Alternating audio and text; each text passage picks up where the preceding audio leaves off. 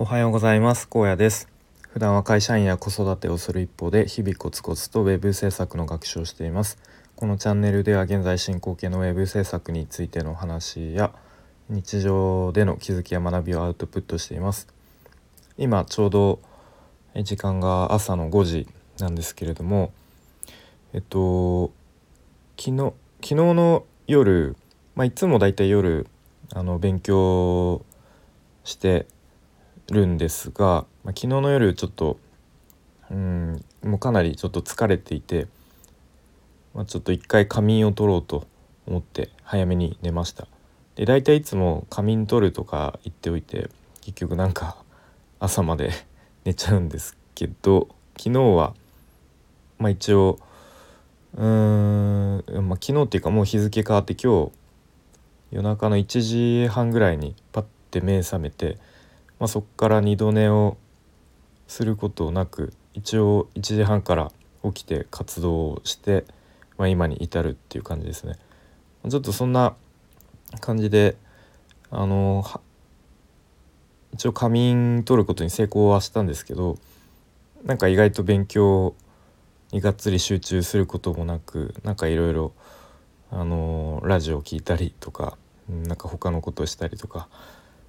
まあなんかそんな感じで過ごして、えー、今に至るという感じです。はい、で今日は、まあ、僕の人生の中で憧れた人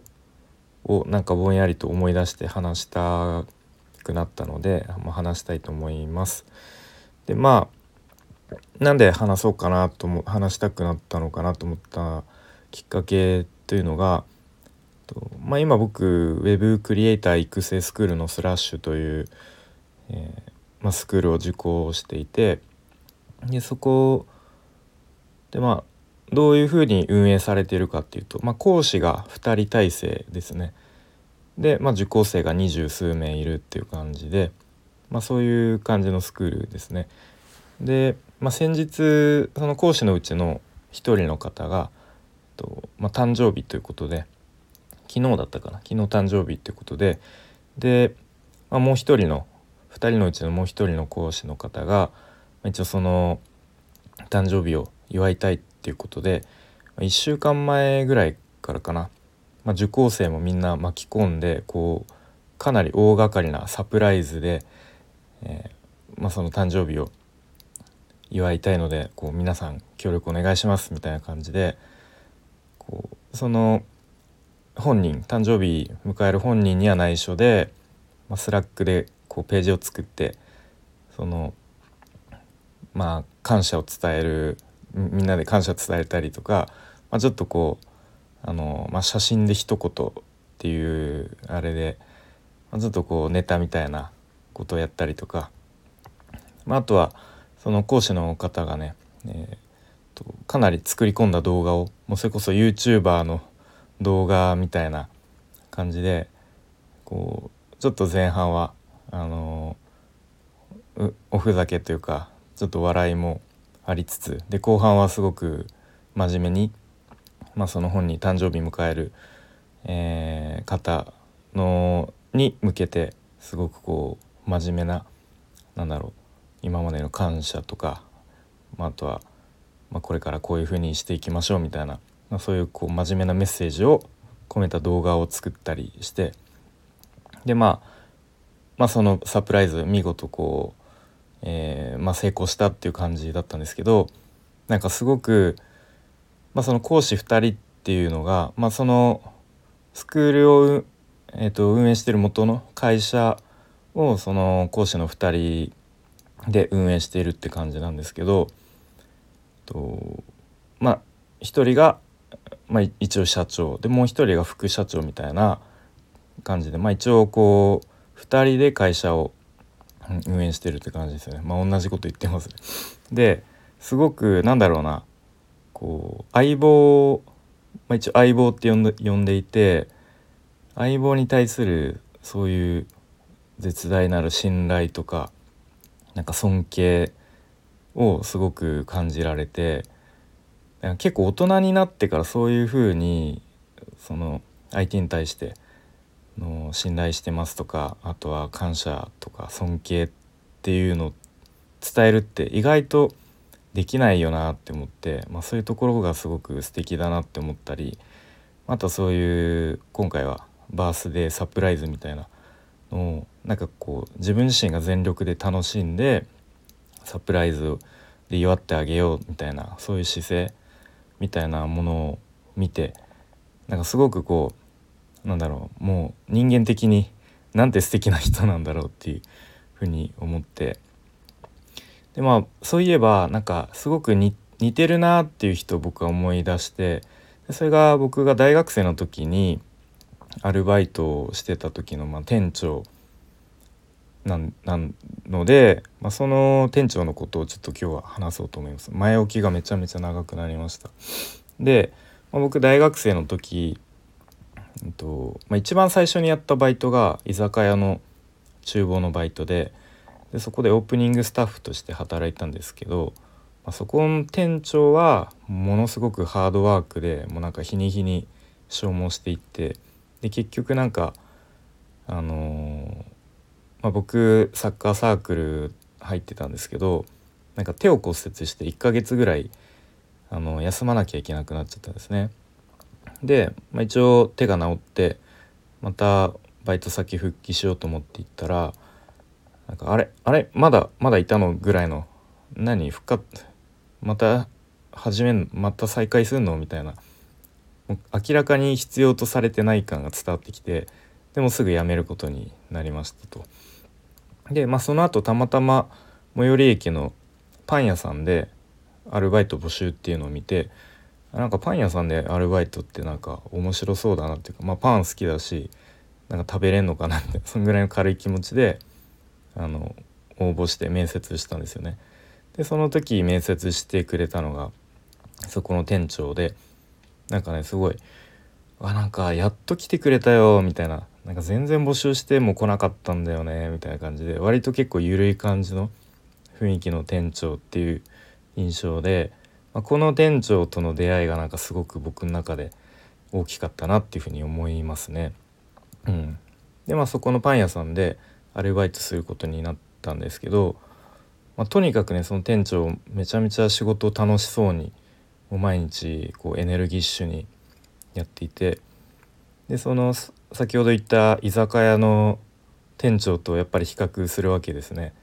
でなんか同じ飲食店での仕事でもなんかこんなに楽しそうに仕事する人、まあ、大人要は社会人がいるのかっていう、まあ、結構驚きというか、うん、衝撃というか、うん、びっくりしましたね。やっぱり店長がそういうふうに楽しそうにしてると周りのアルバイトまあ、僕も含めてやっぱりこうなんとなく楽しそうに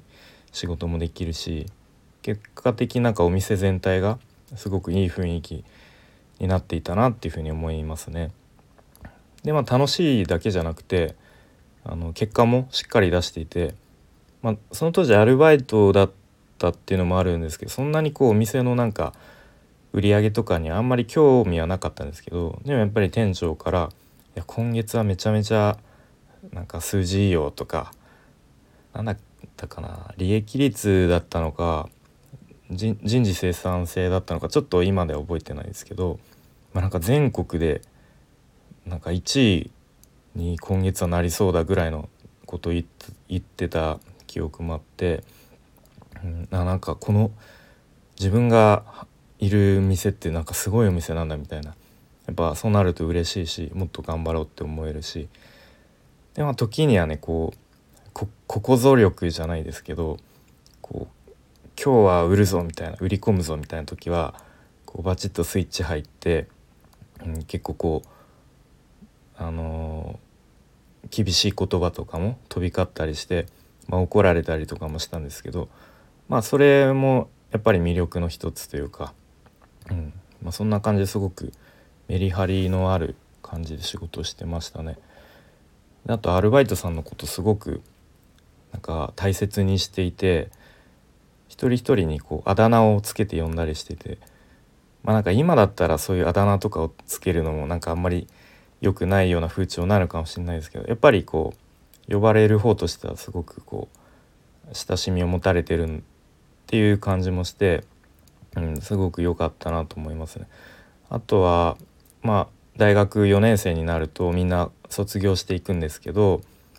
あの販売の、まあ、レジを打ったりとかパンを売り場に並べたりするとポジションの人っていうのは、まあ、普段パンを作らないんですね。でも卒業する直前にはそういう人たちにもそういう子たちにもパンを焼かせてあげて、まあ、せっかくパン屋さんで働いてたんだからなんか最後はパン焼かせてあげるよみたいななんかそういう多分普通だったらそんな余裕も多分ないだろうなと思って、うん、なんかその辺もすごくなんだろうちゃんと一人一人大切にしてたんだなっていうふうに思いますね。うんまあ、あとは仕事終わってからよく飲みに連れてってくれましたね近くの居酒屋で。で、まあ、当時大学生だった僕にとっては結構こう大人のなんか世界をちょっと覗けるようななんかちょっとこう背伸びしているようななんかそういう感覚だった気がして、うん、でなんかいろんな、まあ、仕事の話とか、まあ、他の話とかもいろんな話をしてくれてなんかすごい、うん、勉強になったというちょっと大げさですけど、うん、なんかすごくいろんななんか心に残る 心に残るというかなんかためになるなんかそんな話をなんかいろいろ聞かせてもらったなっていう、うん、そんな記憶がありますね。うんまあ、あとなんか仕事終わりに飲むビールの美味しさを知ったのもなんかその頃だったような気がしますね。うんまあ、あとは仕事以外でもプライベートでもなんか富士山にこう、まあ、アルバイトの人たちとか、まあ、お店のつながりとか、まあ、それ以外の人とかでもあの富士山に登ったりしてなんかそういうふうに結構プライベートでもすごいアクティブな、まあ、そんな人でしたね。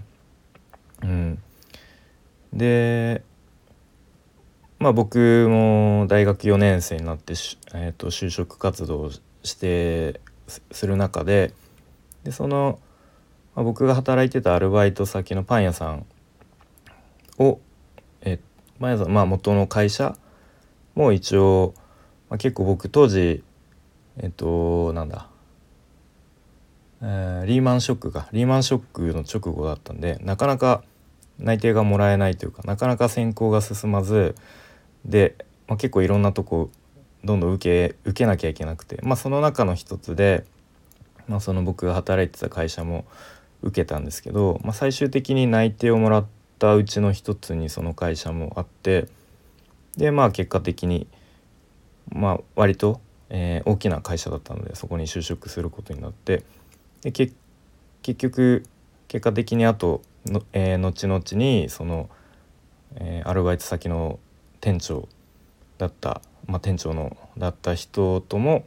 後から一緒に働くことになるっていう、まあ、そういうなんかうーんまあなんか縁があったのかなっていうふうにすごく思いますねはい。まあ、あとは僕の、あの結婚式の二次会の挨拶もその,、えー、その店長だった人にやってもらったりしてなんかすごく長い付き合いというか、うん、させてもらって、うん、なんか僕のやっぱ人生の中ですごく大事ななんだろうな影響を与えてくれた人の一人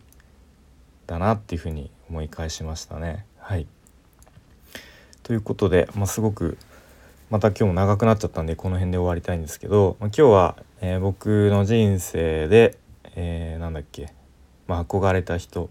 の話をしてきました。それでは今日も聞いてくれてありがとうございました。